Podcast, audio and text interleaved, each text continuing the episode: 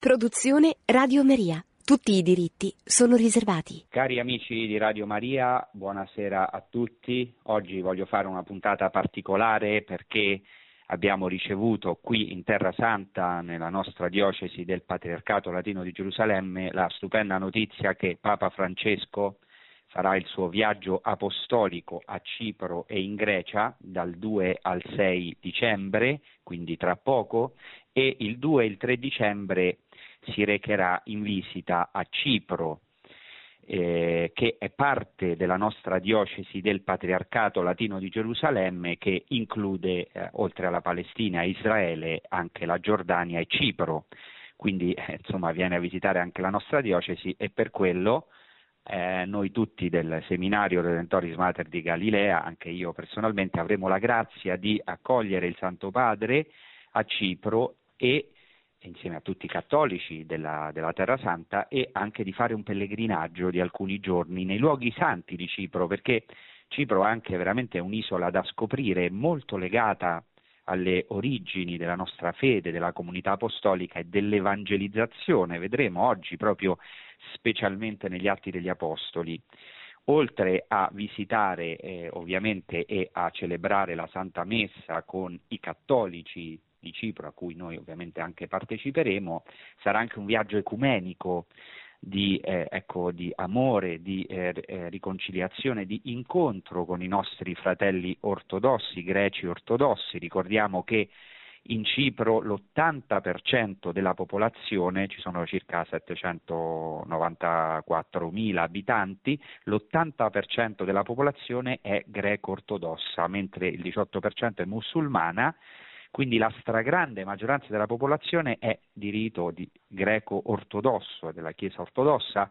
e di questa popolazione 25.000 sono cattolici, divisi specialmente tra latini e tra maroniti. Ci sono anche eh, tanti maroniti che anche certo sono in comunione con la Chiesa cattolica. Sarà un viaggio ecumenico perché il Papa incontrerà innanzitutto a Nicosia l'arcivescovo ortodosso di Cipro,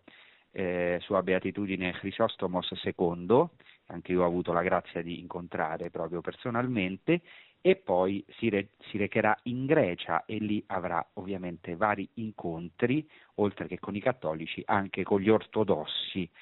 Ecco perché ricordiamo che siamo in cammino verso la piena unità e questo deve animarci,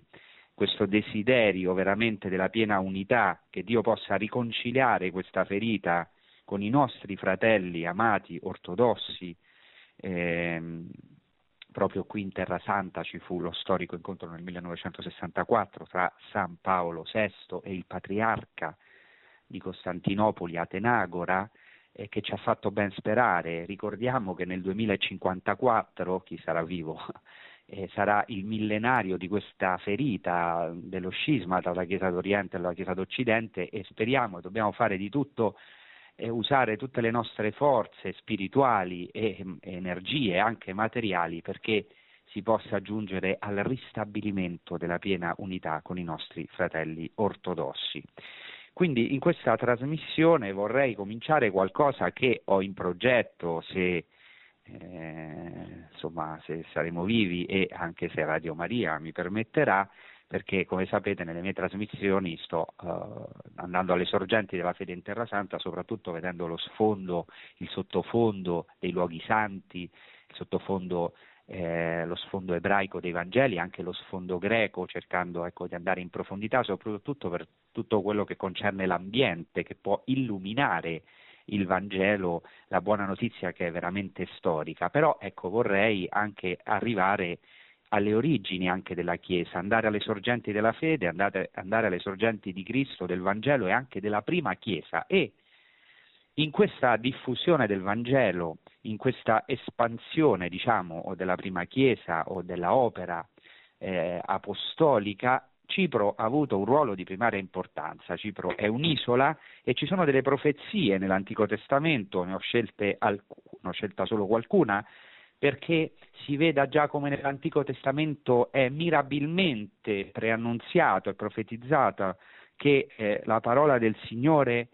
eh, arriverà alle isole più lontane, per esempio Isaia 24:15, voi in Oriente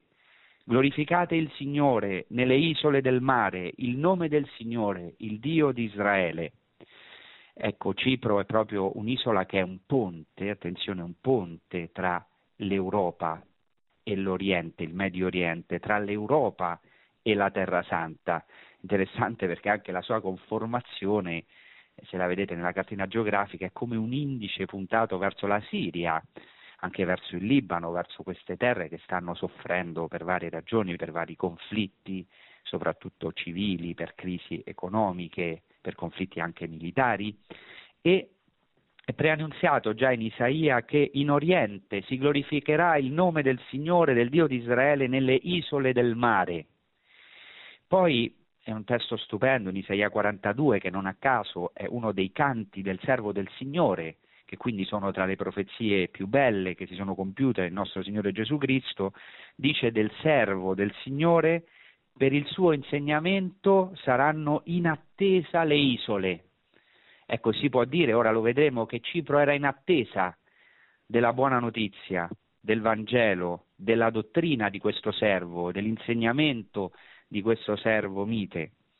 che è Cristo, che è anche il Re, che da poco abbiamo celebrato, il Re dell'universo. E non è un caso che proprio lo stesso libro del profeta Isaia termini con una profezia meravigliosa, diciamo potremmo dire quasi scandalosa, perché si dice che anche dai pagani, anche dai pagani Dio prenderà dei sacerdoti, qualcosa di molto strano perché nell'ebraismo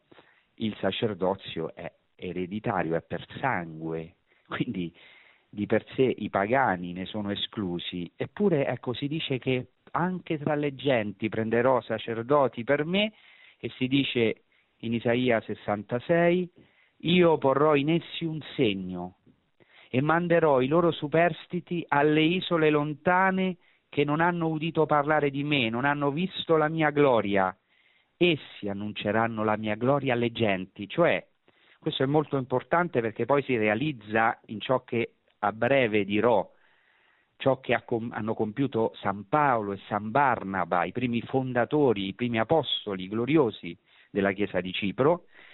Ecco, questa salvezza si apre anche alle genti, ai goim, come si dice in ebraico, cioè ai pagani. E poi vorrei citare infine Geremia 31:10 che dice proprio ascoltate genti la parola del Signore, cioè ascoltate anche voi goim pagani la parola del Signore, annunciatela alle isole più lontane. Ecco, Cipro ci parla esattamente di questo, dell'evangelizzazione, della primissima evangelizzazione degli apostoli, dell'apertura ai pagani, e questo è anche, dopo lo dirò verso la fine, qualcosa che ci deve fare molto riflettere perché non so ecco, se ascol- voi ascoltatori sapete che, lo voglio ricordare, che Nicosia, la capitale cipriota, è l'ultima capitale d'Europa ad avere un muro che drammaticamente la divide tra la parte greca e la parte turca. E quindi una città che si è aperta, diciamo Cipro è una terra che si è aperta al Vangelo e anche abbiamo visto alle genti, lo vedremo, è sempre stata una terra molto accogliente, eh, però è anche una terra ferita, ferita da alcune divisioni e che quindi vedete condivide. Interessante perché soffre chi è stato a Cipro sa che ci sono le bellezze, Cipro è un'isola meravigliosa, tanto che eh, ecco, si dice che dalle onde del mare a Pafo, dicevano gli antichi greci, è nata Venere, come per dire che è una terra bellissima nella natura, con un mare stupendo, ma non solo, anche con delle montagne molto importanti, per esempio le montagne di Trodos, dove è custodita un'icona veneratissima della Santa Chicotissa, la Madonna di Chiccos, del monastero di Chiccos, e poi diciamo moltissime altre bellezze, però nonostante questo è una terra anche ferita, condivide la bellezza dell'Europa e del Medio Oriente in tutto, nella natura, nel, anche nell'ambiente, nel, nel, anche nel cibo, eh, la bellezza e la, e, la, e la bontà però anche condivide i drammi, le ferite dell'Europa e del Medio Oriente. È stato sempre un punto molto strategico dal punto di vista navale, specialmente anche in tempo arabo, crociato, se la sono contesa finché appunto è stata conquistata dai crociati. Ma noi adesso appunto vogliamo andare, come diceva il titolo della nostra puntata di oggi, alle sorgenti della fede a Cipro. Ecco, anche Cipro ha dei luoghi santi, vale la pena valorizzarli se si ha l'occasione, andare in pellegrinaggio a questi luoghi santi. E comincerò proprio con un personaggio, una, un apostolo chiamato apostolo, il primo fondatore, considerato fondatore della Chiesa di Cipro, che è l'apostolo San Barnaba, l'apostolo San Barnaba, di cui si parla per la prima volta in Atti 4:36 e seguenti, si dice così, così Giuseppe, si chiamava Giuseppe, soprannominato dagli apostoli Barnaba, che significa figlio dell'esortazione, un levita originario di Cipro, padrone di un campo, lo vendette e ne consegnò il ricavato deponendolo ai piedi degli apostoli. Questa frase così sintetica ci dice tantissimo, come del resto dicevano gli antichi in pochi versetti, eh, poiché costava molto scrivere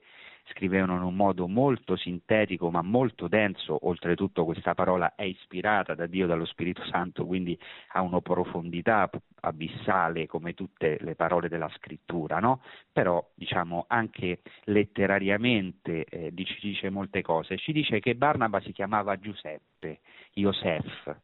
un nome tipico ebraico, infatti era un ebreo, si dice che era un levita, addirittura di famiglia sacerdotale,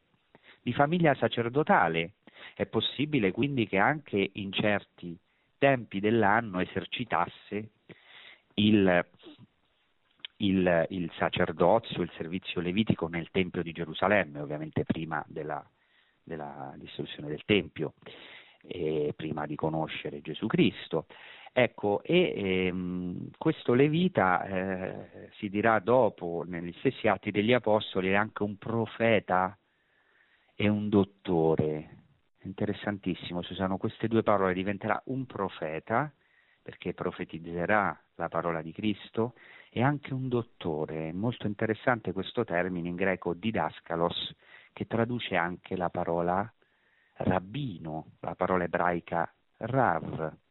Didascalo è il maestro, è il rabbino, quindi molto probabilmente era versato nelle scritture, forse era un, lavi, un levita rabbino, sicuramente un levita nativo di Cipro, cioè dice letteralmente il greco Kyprios togenei, cioè cipriota per genere, per razza o per, o per nascita,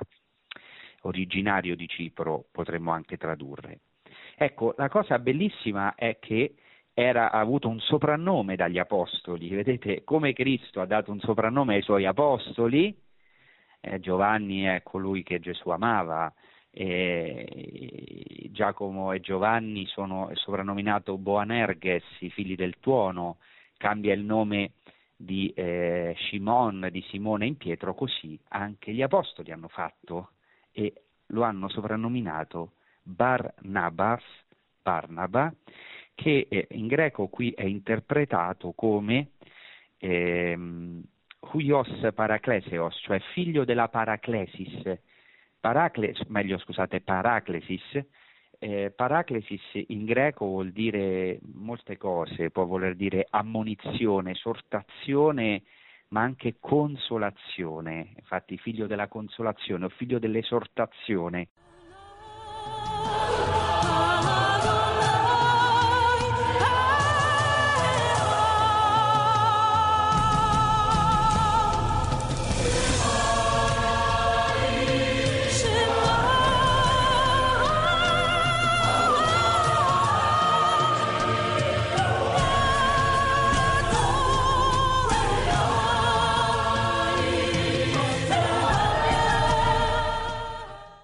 Stiamo parlando quindi di Barnaba, che è interpretato in greco come figlio dell'esortazione o della consolazione,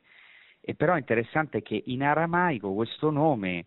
può anche significare bar, bar è figlio, è originariamente un nome aramaico, Barnaba vuol dire profezia, il figlio della profezia, quindi dell'esortazione nel senso della profezia. Ecco, infatti viene chiamato come come ho detto po- dopo quando si parlerà della comunità di Antiochia, profeta. Ecco, è il primo apostolo della Chiesa di Cipro, ora lo vedremo tanto che a Cipro, nella parte turca, eh, a Salamina, un'antica città vicino a Famagosta, nella parte appunto turca dell'isola di Cipro, si può ancora oggi visitare quello che è, secondo la tradizione, la sua tomba, perché la tradizione dirà che poi sarà appunto un apostolo di Cipro e sarà martirizzato. Ecco, ma adesso noi ci fermiamo proprio in questa radice, in questa fonte biblica e passiamo subito a Atti 11-19 dove si parla proprio di Cipro, si dice così, Atti 11, 19, 20. Eh, si è parlato poco prima del martirio del martirio oh, di Santo Stefano e quindi di una persecuzione scoppiata dopo, allora si dice così, intanto quelli che si erano dispersi a causa della persecuzione scoppiata a motivo di Stefano erano arrivati fino alla Fenicia, che è l'attuale Libano, a Cipro e ad Antiochia, si parla di Antiochia di Siria, che attualmente è in Turchia, e non proclamavano la parola a nessuno fuorché ai giudei, ma Alcuni di loro, gente di Cipro e di Cirene, giunti ad Antiochia, cominciarono a parlare anche ai greci, annunciando che Gesù è il Signore. E la mano del Signore era con loro, e così un grande numero credette, si convertì al Signore. Questa notizia giunse agli orecchi della Chiesa di Gerusalemme e mandarono Barnaba ad Antiochia, vedete come un uomo di fiducia della Chiesa di Gerusalemme e degli Apostoli. E qui c'è un punto importantissimo si sottolinea l'apertura ai pagani, cioè che grazie alla gente di Cipro e di Cirene, che sono giunti ad Antiochia, si è aperta l'evangelizzazione, cioè hanno cominciato a parlare di Gesù Cristo anche ai greci, annunciando che Gesù è il Kyrios, è il Signore, vedete la chiarezza fin dall'inizio del cherigma, della proclamazione di salvezza, della buona notizia, annunciando, si dice qui, anche agli ellenisti, eh, o ai greci, diciamo quindi annunziando anche ai pagani. Vedete come fin dall'inizio primo siamo nel 37 d.C. e attenzione, 37 circa d.C., cioè poco dopo la morte di Cristo, come c'è questa dispersione a causa della persecuzione. Vedete come nell'ottica cristiana anche la persecuzione, anche la dispersione può essere provvidenziale se sono cristiani che sono sparsi come semi, certo una sofferenza, essere profugo, essere migrante, essere disperso, ma può essere anche una grande occasione di grazia per l'annuncio del Vangelo. Grazie a questa persecuzione arriva il Vangelo ai pagani e la gente di Cipro si contraddistingue per questa apertura. E poi poco dopo si parla ancora di Barnaba e si dice così, quando siamo ancora al capitolo undicesimo degli Atti degli Apostoli, versetto 23 seguenti, quando Barnaba giunse e vide la grazia di Dio ad Antiochia, si rallegrò ed esortava tutti a restare con cuore risoluto, fedeli al Signore, da uomo virtuoso qual era e pieno di Spirito Santo e di fede, e una folla considerevole fu aggiunta al Signore. Barnaba poi partì alla volta di Tarso per cercare Saulo, lo trovò e lo condusse ad Antiochia. Rimasero insieme un anno intero in quella chiesa e istruirono molta gente ad Antiochia per la prima volta. I discepoli furono chiamati cristiani. Fino a quel momento si chiamavano Eodos in greco, cioè la via, il cammino, così erano chiamati, non avevano un nome i cristiani. Ecco perché è importante questo testo, perché San Barnaba si fa garante di Paolo addirittura va a cercare Shaul, Saulo. Saulo aveva un nome ebraico, Saulo vuol dire Shaul, che è il primo re di Israele, della tribù di Beniamino era Shaul e non a caso Paolo era così fiero di questo nome e di essere della tribù di Beniamino, portava il nome di uno dei più illustri eh, discendenti della tribù di Beniamino che era appunto eh, Saul. Saul. Ecco, e ehm, eh, diventerà da Shaul, attenzione che Shaul, Saulo, il re Saul nell'Antico Testamento era un re altissimo, dice che superava di molto, eh, di varie spanne i suoi coetanei, diventerà Saulo, diventerà Paulos in greco, che ricorda ecco, l'aggettivo piccolo, piccolo, perché Dio lo farà umile, gli farà fare tutta una storia di conversione ed è proprio Barnaba a cercare Paolo a Tarso, avendo sentito parlare di lui e diventano fratelli della stessa comunità. Cioè, si dice che un anno intero si fermarono in quella chiesa e istruirono molta gente e diventa ecco, parte perché tutti abbiamo bisogno di una comunità viva e poi sarà questa comunità, come vedremo tra poco, a in certo modo formarlo, anche lui formerà questa comunità, c'erano vari profeti e dottori, quindi eh, i fratelli e le sorelle nella fede, in ogni comunità ci sono fratelli e sorelle fin dai primi momenti, fin dai discepoli e le discepole scelte da Gesù, ecco una grandissima ricchezza vivere la comunità perché si vedono i miracoli che avvengono negli altri e ci si arricchisce a vicenda per opera dello Spirito Santo e proprio da questa comunità di Antiochia, da questa chiesa, Paolo e Barnaba saranno inviati. Ora, prima di vedere questo, però, c'è una cosa importante che eh, prima di questo invio in missione, già eh, mentre la parola di Dio cresceva e si diffondeva, Atti 12, Barnaba e Saulo compiono un servizio a Gerusalemme e tornano con sé prendendo un personaggio che si chiama Giovanni, detto Marco, identificato nella tradizione con Marco. Ecco, alcuni dicono che può essere Marco l'Evangelista. Quindi vedete ci sono questi tre apostoli itineranti che eh, evangelizzeranno Cipro, che saranno esattamente Barnaba, Saulo, cioè Paolo, e Giovanni, detto Marco e Marco. E così subito passiamo al capitolo 13 ehm, dove si inviano eh, per opera, per un'ispirazione dello Spirito Santo, vengono inviati Barnaba e Saulo che prenderanno come compagno anche Giovanni detto Marco. Questo, questo dedicheremo e anche ad altre cose la seconda parte della trasmissione. Adesso facciamo una breve pausa musicale per meditare tutto quanto detto.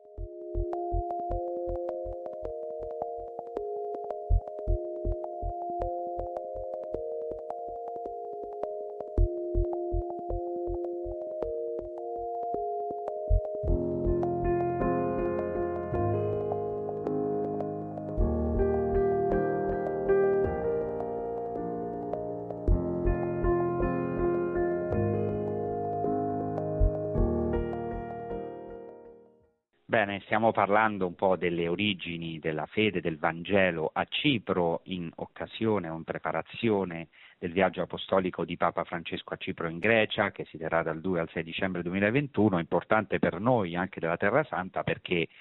Cipro è parte della nostra diocesi del Patriarcato Latino di Gerusalemme, quindi anche noi ci recheremo lì. E siamo arrivati al capitolo tredicesimo, cruciale, fondamentale per il nostro tema,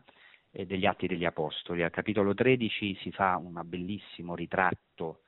eh, delizioso, possiamo dire, della prima comunità di Antiochia, Chiesa gloriosa, si parla di Antiochia di Siria, che eh, ecco, era in Siria, però oggi si trova geograficamente nell'attuale Turchia, si può visitare, io l'ho visitata, spero che anche alcuni di voi avrete avuto, avrete la grazia di visitarla. E in questa chiesa di Antiochia ci dice eh, Luca nel, nella sua opera Gli Atti degli Apostoli c'erano vari profeti e maestri, si nominano alcuni profeti, abbiamo visto e didascali, Barnaba, Simeone detto Niger, forse perché era nero di carnagione, era di colore, Lucio di Cirene, Manaen, compagno d'infanzia di Erode il tetrarca, quindi personaggi anche famosi, e Saulo. E si dice al versetto 2, mentre essi stavano celebrando il culto del Signore, cioè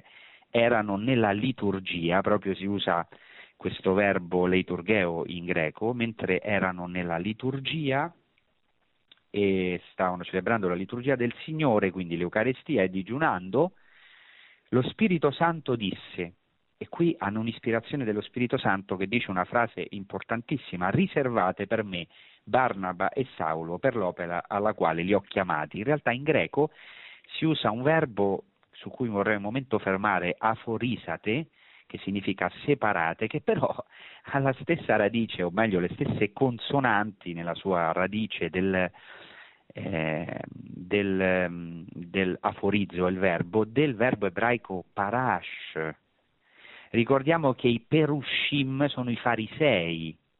I farisei erano chiamati i separati, che dice il Targum, quel versetto del Levitico, voi sarete santi perché io sono santo, voi, lo parafrasa così il Targum, voi sarete separati perché io sono separato. Non è ovviamente una separazione così che dobbiamo subito dipingere come negativa o legalistica, no. I farisei erano una corrente anche molto importante che poi ha, un, ha, dato un grande contributo anche al cristianesimo, alcuni dei primi discepoli di Gesù erano farisei e dopo anche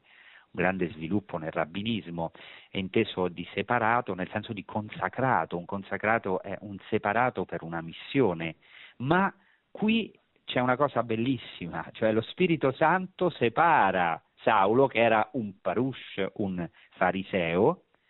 però lo separa, lo consacra per una missione e comincia la missione di Paolo con questa parola, separate Paolo, sì, sarà un fariseo, però non sarà ecco, un fariseo eh, diciamo eh, nel senso di eh, separato dalla comunità, ma sarà ora un fariseo di Cristo, nel senso sarà un consacrato per una missione, come del resto dovrebbe essere ogni ebreo, come poi a maggior ragione siamo noi cristiani che siamo stati eletti per essere luce delle genti, già gli ebrei sono chiamati, Abramo è chiamato per essere benedizione per tutte le genti, anche per i pagani, ogni uomo in fondo è chiamato a questo, a essere una luce per gli altri, però questo si attua nel popolo ebraico, attraverso l'elezione, l'alleanza e poi si compie anche in noi. Noi anche siamo stati scelti e si compie qui in Paolo e Barnaba, che sono in un certo senso separati, eletti per una missione. Ecco, separate Barnaba e Saulo per l'opera a cui io, si usa il verbo proscheclemai, li ho chiamati e così dopo aver digiunato e pregato, impongono loro le mani, vedete l'invio, bellissimo questa imposizione delle mani, e li congedarono. E così subito comincia il primo viaggio missionario di San Barnaba e San Paolo, con, poi si dirà, con, come aiutante, anche come compagno di questa equipe, un gruppo di tre, interessante anche questo numero, no? È un gruppo, è un'equipe che evangelizza, che è in comunione, un'equipe itinerante, eh, ecco, e saranno inviati e subito dopo essere stati inviati salpano per Cipro e questo è interessantissimo, cioè la prima tappa in assoluto di Paolo come evangelizzatore, come apostolo, come riservato, separato, tra virgolette, consacrato per questa missione sarà un'isola, Cipro. E così si dice in Atti 13, 4, essi dunque, inviati dallo Spirito Santo, vedete, eh, lo Spirito Santo è il grande protagonista degli atti degli Apostoli, come è stato nella vita di Cristo, lo Spirito Santo è il grande protagonista della storia della Chiesa, nonostante tante ferite, anche tanti errori o peccati di uomini di Chiesa, no? È il, è il protagonista della nostra storia, se lo accogliamo, nonostante le nostre debolezze, i nostri peccati, ma ci porta, ci conduce, ci chiama e ci invia. E così, vedete, Paolo e Barnaba, inviati dallo stesso Spirito che ha animato Gesù, che ha detto chi crede in me farà le mie opere, ne farà di più grandi, perché io gli manderò un paraclito, un consolatore, un ammonitore, un esortatore, un avvocato, un consolatore, un paraclito, un intercessore anche si può tradurre. La parola paraclitos, Spirito Santo, è, eh, è legato all'interpretazione del nome Barnaba. Barnaba è il figlio della paraclesis, il figlio dell'esortazione, della consolazione, anche lui è figlio dello Spirito Santo e anche Paolo lo è. E così dice il versetto 5, capitolo 13, versetto 5, giunti a Salamina, cominciarono ad annunciare la parola di Dio nelle sinagoghe dei giudei, avendo con sé anche Giovanni come aiutante, abbiamo già detto sta parlando di Giovanni Marco. Interessante questo fatto, la prima cosa, come era all'origine, a chi si rivolgono Paolo e Barnaba spontaneamente? Non ai pagani, ma agli ebrei, ai loro fratelli, anche perché Barnaba era un levita di Cipro e voleva portare il Vangelo alla sua patria, ai suoi concittadini, agli ebrei, non, si, non, non, non vanno così subito per le strade ad annunciare, ma vanno nelle sinagoghe. Questo è importantissimo capire eh, diciamo potremmo dire, se me lo permettete, l'utero, il grembo, il, l'humus vitale dove il cristianesimo ha attecchito all'inizio e ha germinato. Eh, gli ebrei e poi va bene anche i pagani, certamente questa apertura ai pagani a cui ho fatto riferimento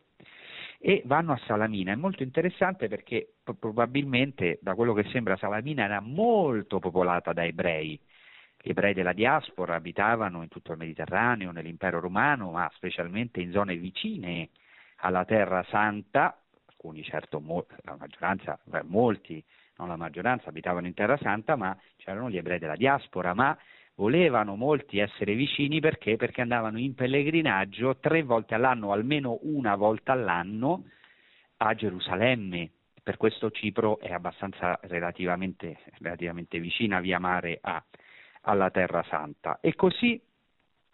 sappiamo che era molto popolata da ebrei perché abbiamo un'informazione, nel 116 d.C. c'è stata una rivolta proprio degli ebrei era il tempo poi dopo la distruzione del Tempio, dopo il 70 in cui c'erano le rivolte degli ebrei nell'impero romano e sotto Traiano, sotto l'imperatore Traiano e le fonti riportano addirittura la morte, forse un po' esagerato, ma di 240.000 abitanti, quindi eh, vuol dire che c'erano moltissimi ebrei se rivoltandosi diciamo, c'è stato questo, questo massacro. No? Ecco, allora eh, vediamo come eh, Paolo e Barnaba, pieni di zelo, insieme a Giovanni detto Marco, arrivano e arrivano a Salamina e eh, incominciano ad annunciare la parola di Dio e attraversano tutta l'isola fino a Pafo, questo è importante. Se noi vediamo la cartina geografica di Cipro, vediamo che eh, Pafos e Salamina sono i due estremi, cioè percorrono tutta l'isola, non è grandissima Cipro, ma eh, la percorrono a piedi e toccano le città. All'inizio dove c'erano gli ebrei e lì c'è un episodio molto interessante a Pafo, trovano dice così, attraversata tutta l'isola fino a Pafo, vi trovarono un tale mago e falso profeta giudeo. Vedete, ci sono ebrei che accolgono la parola, ci sono ebrei anche eh, che, che, che, non l'accolgono, mago e falso profeta giudeo di nome Bar Jesus, in aramaico Bar Jesus vuol dire figlio di Gesù, aveva anche preso il nome di Gesù, al seguito del proconsole Sergio Paolo, uomo saggio che aveva fatto chiamare a sé Barnaba e Saulo e desiderava ascoltare la parola di Dio. Addirittura il proconsole romano, attenzione che era un pagano, ecco l'apertura ai pagani, un romano, un uomo eh, ecco, dell'establishment militare e politica, amministrativa piuttosto dell'impero romano, e vuole ascoltare la parola di Dio, desiderava ascoltare la parola di Dio. Vedete già come dai primi momenti la parola di Dio si diffonde anche diciamo nelle alte sfere, ma Elimas il mago, cioè questo Bar Jesus, cioè infatti significava il suo nome, faceva loro opposizione, cercando di distogliere il proconsole dalla fede. Questo è terribile quando c'è qualcuno che è di ostacolo, che è di scandalo per l'accoglienza del, libera del Vangelo. Allora Saulo, detto anche Paolo, colmato di Spirito Santo, fissò gli occhi su di lui e disse, uomo pieno di ogni frode e di ogni malizia, figlio del diavolo. Ecco, lui che si era chiamato Bar Jesus, figlio di Gesù, Paolo lo chiama figlio del diavolo, nemico di ogni giustizia. Quando cesserai di sconvolgere le vie diritte del Signore? Ed ecco dunque la mano del Signore sopra di te, sarai cieco e per un certo tempo non vedrai il sole. Di colpo piombarono su di lui oscurità e tenebre, e brancolando cercava chi lo guidasse per mano. Quando vide l'accaduto, il proconsole credette colpito dall'insegnamento del Signore. Questa parola ci può sembrare molto forte, però anche qui ci dice cose importantissime. Innanzitutto, anche se Barnaba era il primo apostolo che ha cercato Paolo, che aveva all'inizio un ruolo preeminente, adesso è Paolo che prende l'iniziativa pieno di Spirito Santo e, e forse questa parola ci può sembrare molto dura, troppo dura, com'è possibile che eh, ma, eh, gli apostoli non scherzano, cioè, sono pieni di Spirito Santo e non possono permettere che venga pervertita la via del Signore e a causa eh, di alcuni si impedisca di accogliere il Vangelo, però anche qui dobbiamo vedere una parola di amore, questo segno che fa Paolo è anche una parola di amore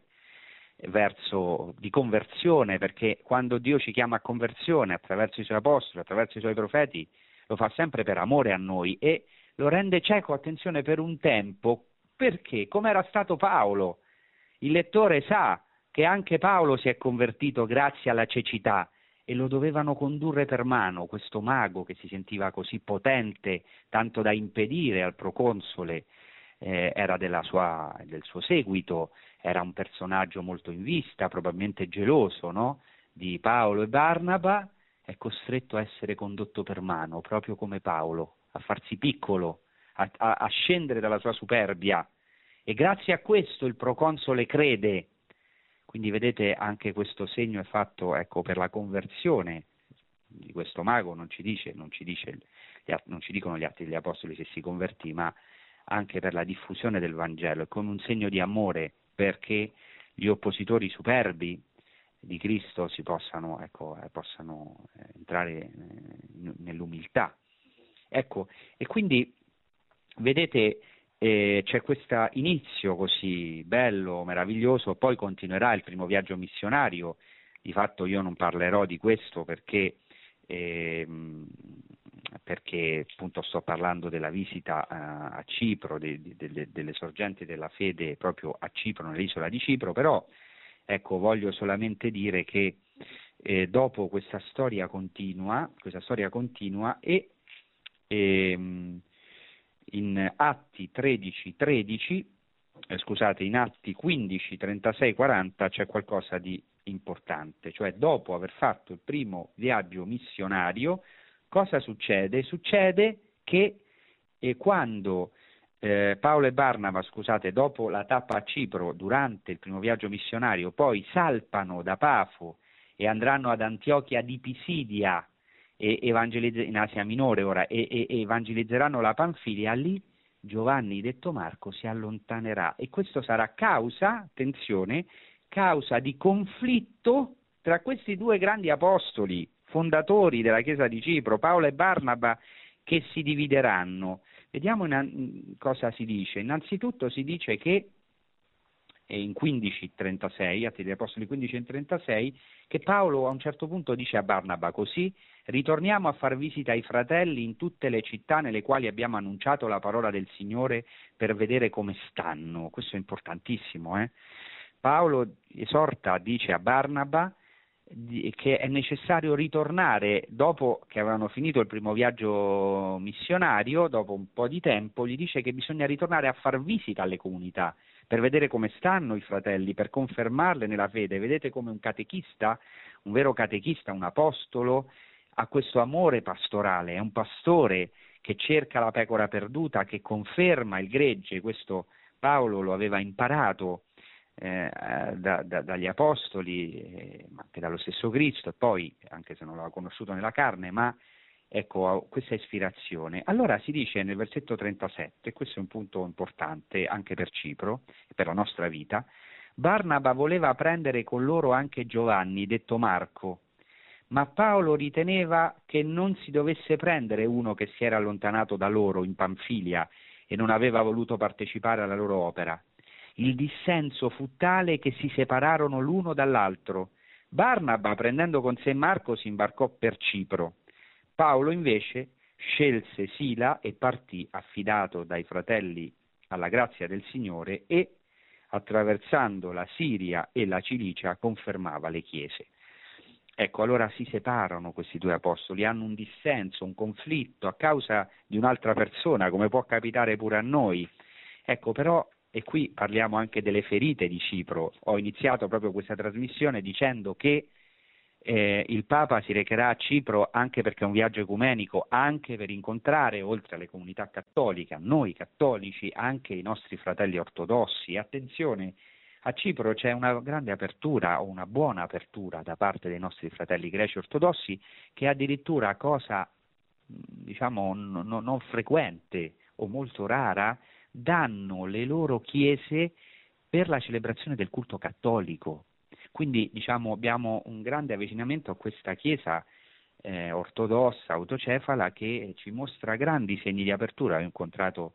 come ho detto, il patriarca Crisostomos, anche, no il patriarca, l'arcivescovo di Cipro Crisostomos e anche vari vescovi e sacerdoti, devo dire che avuto, abbiamo avuto sempre una buona accoglienza. Ecco, eh, pensate che anche mi è capitato di fare una missione a due a due, senza soldi a Cipro, e mi ha ricevuto, e non ero senza nulla, come alcune volte noi facciamo, e mi ha accolto un sacerdote ortodosso, mi ha trattato con un amore grandissimo, mi ha voluto ascoltare insieme al mio compagno fino a tarda sera. Dio ci ha dato tante esperienze molto belle anche con gli ortodossi, ma ora voglio fermarmi a queste ferite. Noi abbiamo anche una ferita con la Chiesa ortodossa o con altri fratelli anche all'interno della Chiesa. Attenzione, anche all'interno della nostra Chiesa, anche tra Paolo e Barnaba ci possono essere conflitti. Noi sempre ci mettono in crisi i conflitti, ma Sentite cosa dice Benedetto XVI in un'udienza generale del 2007 su questa discordia tra questi due grandi apostoli. Sentite perché è di grande consolazione. A me sempre mi ha colpito molto e spero che ecco, possa aiutare anche voi. Dice così, quindi anche tra santi, dice Papa Benedetto, anche tra santi ci sono contrasti, discordie, controversie. E questo a me appare molto consolante perché vediamo che i santi non sono caduti dal cielo, sono uomini come noi, con problemi anche complicati. La santità non consiste nel non aver mai sbagliato, peccato. La santità cresce nella capacità di conversione, di pentimento, di disponibilità a ricominciare e soprattutto nella capacità di riconciliazione e di perdono. E così Paolo, che era stato piuttosto aspro e amaro nei confronti di Marco, alla fine si ritrova con lui. Nelle ultime lettere di San Paolo a Filemone, nella seconda a Timoteo, proprio Marco appare come il mio collaboratore. Non è quindi il non aver mai sbagliato, ma la capacità di riconciliazione e di perdono che ci fa santi e tutti possiamo imparare questo cammino di santità. Essere santo non vuol dire essere santarello nel senso di non aver mai peccato o sbagliato, anche i santi sbagliano, anche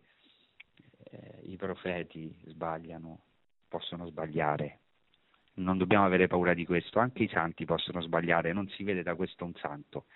Un santo si vede, come dice qui il Papa Benedetto, dalla possibilità di ricominciare, di vivere in conversione costante, di riconciliazione, quello che abbiamo bisogno nella nostra Chiesa e anche ad intra e ad extra, anche verso soprattutto i nostri fratelli ortodossi. Allora Certo, Cipro ci parla di accoglienza, di accoglienza anche se volete multiculturale, perché è una comunità multiculturale, ci chiama di accoglienza, di superamento delle frontiere,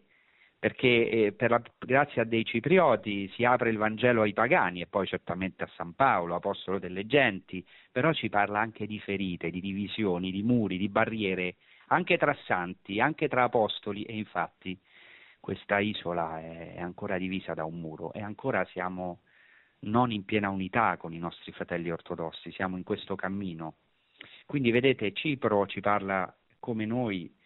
è un luogo santo, ci sono dei luoghi santi, ci parla di questa, di questa ferita, di questa storia che però può essere riscattata. Non a caso anche Cipro, secondo la tradizione, è il luogo dove poi fu vescovo Lazzaro risuscitato da Cristo e infatti c'è la tomba di Lazzaro a Larnaca, la seconda tomba di Lazzaro. Noi veneriamo due tombe di Lazzaro, no? una a Betania vicino a Gerusalemme, dove vanno tantissimi pellegrini, e poi un'altra custodita nella chiesa di Larnaca che è la tomba di Lazzaro, quella, la tomba definitiva, no? Lazzaro è l'unico uomo poveretto che è morto due volte,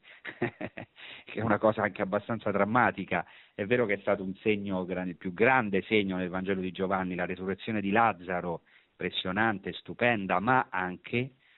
ecco, è stata una sofferenza per Lazzaro perché quando uno si toglie il pensiero di dover essere morto, qualcuno è capitato, sicuramente anche a voi, di sentire che è stato in coma,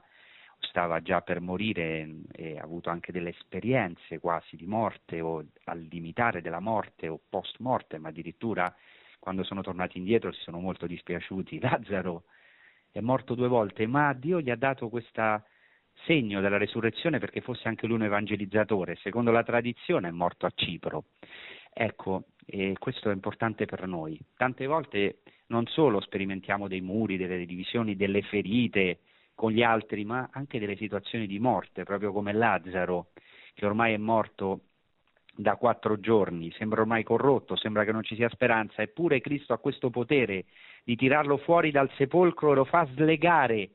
perché anche noi possiamo essere slegati per abbracciare i nostri fratelli. A questo siamo chiamati, eh, affinché veramente le nostre ferite siano trasfigurate. Non siamo chiamati a non avere ferite, ma a essere trasfigurati. Non siamo chiamati a avere le nostre barriere, ma a guardare a Cristo che ha rotto il muro di separazione che era fra mezzo tra di noi, affinché possiamo essere uno, ut unum sint, affinché essi, i discepoli, noi possiamo essere uno. Allora questa storia può essere riscattata, può essere riscattata e redenta, i nostri muri interni possono essere demoliti, abbattuti e questo desideriamo. Ecco, eh, che il Signore faccia questo miracolo, ecco, e lo chiediamo anche alla Santa Vergine Maria che è molto venerata a Cipro e con questo vorrei concludere perché è il luogo dove si trova nelle montagne di Trodos che secondo una tradizione, una leggenda anche stato, sono state attraversate dal passaggio, sono state toccate dal passaggio di Paolo, Barnaba e Marco nella loro evangelizzazione, si trova un monastero di Chicos che custodisce un'icona della Santa Vergine Maria eh, di grandissima importanza eh, nell'antichità perché era custodita a Costantinopoli, si dice che è una delle icone dipinte da San Luca, quindi delle vere icone della Vergine Maria, oggi pensate non si può vedere, è coperta da un velo, come se il suo volto fosse misterioso, è come se, ed è così, la Vergine Maria sia veramente mater abscondita, madre nascosta però sempre presente, perché è sempre presente una Vergine che ecco, ha fatto tanti segni, tanti miracoli nella storia, la Vergine di Chiccos, tra l'altro la Vergine anche su cui si è ispirato Chico Arguello, senza saperlo quando ha dipinto l'icona della Vergine Maria, della Vergine del Cammino, che oggi è custodita nella cattedrale di Madrid, in una delle cappelle laterali. Pensate che ha visto un'immagine in un libro russo, l'ha riprodotta, non sapeva che si trattasse della Chicotissa, della Madonna di Chicco, con due K, Chicco, e una volta è andato a vedere le didascalie e dopo alcuni anni ha visto che questa Vergine, questo tipo di icona, questo modello di icona si chiamava la Vergine di Chicco o di Chiccos, cioè la Santa Chiccotissa, ovviamente ha preso un colpo, no? dice ma come ho dipinto proprio per eh, ricordare l'ispirazione che lui ha avuto della Vergine Maria, l'esperienza che ha avuto con la Vergine Maria, ha voluto ecco, riprodurre senza saperlo questo, per questo dopo è anche, voluto anche venire in pellegrinaggio. E ecco, è un monastero ortodosso, bellissimo, in mezzo alla natura, ehm, dove appunto si può eh, visitare, vedere delle riproduzioni della Vergine, non vedere direttamente l'icona, però venerarla dietro questo velo e questa è la speranza per noi. Questa Vergine Maria, la Santa Chicotissa, è chiamata la fonte di misericordia, la sorgente di misericordia e veramente desideriamo che ci mostri il suo volto nascosto ma sempre benevolo presente perché possa ora nascere eh, questa, questa nuova primavera nella nostra Chiesa, veramente una primavera di evangelizzazione. Ecco, e questo quindi, come dicevo, chiediamo veramente per intercessione della Santa Vergine Maria, della Santa Chicotissa, che anche noi possiamo sentirci parte di questa opera essere questi apostoli no? della nuova evangelizzazione, essere anche noi come siamo stati nel battesimo e nella confermazione unti dallo Spirito Santo e eh, compiere anche questa missione di unità, che è una missione ecumenica eh, su cui il Concilio Vaticano II ha insistito moltissimo e che è di enorme testimonianza per questo mondo, perché dice Cristo ecco, che come io e te, o oh Padre, siamo uno così, siano anch'essi perfetti nell'unità, perché il mondo creda che tu mi hai mandato. E questo quindi è per noi una, un, un, invito, anche quello che ho letto di Benedetto XVI sul conflitto tra Paolo e Barnaba, di ehm, desiderio veramente di riconciliazione con i nostri fratelli e specialmente con i nostri fratelli ortodossi. Io vi ringrazio della vostra attenzione e vi auguro un buon proseguimento nei programmi di Radio Maria e ecco anche vi assicuro insomma, le nostre preghiere dai luoghi santi di Cipro dove ci recheremo per alcuni giorni, anche vi chiedo preghiere per la Terra Santa, per questa terra anche ferita di Cipro e anche certamente preghiamo tutti per questo viaggio apostolico di Papa Francesco a Cipro e in Grecia. Vi ringrazio dell'attenzione e buon proseguimento. Produzione Radio Maria. Tutti i diritti sono riservati.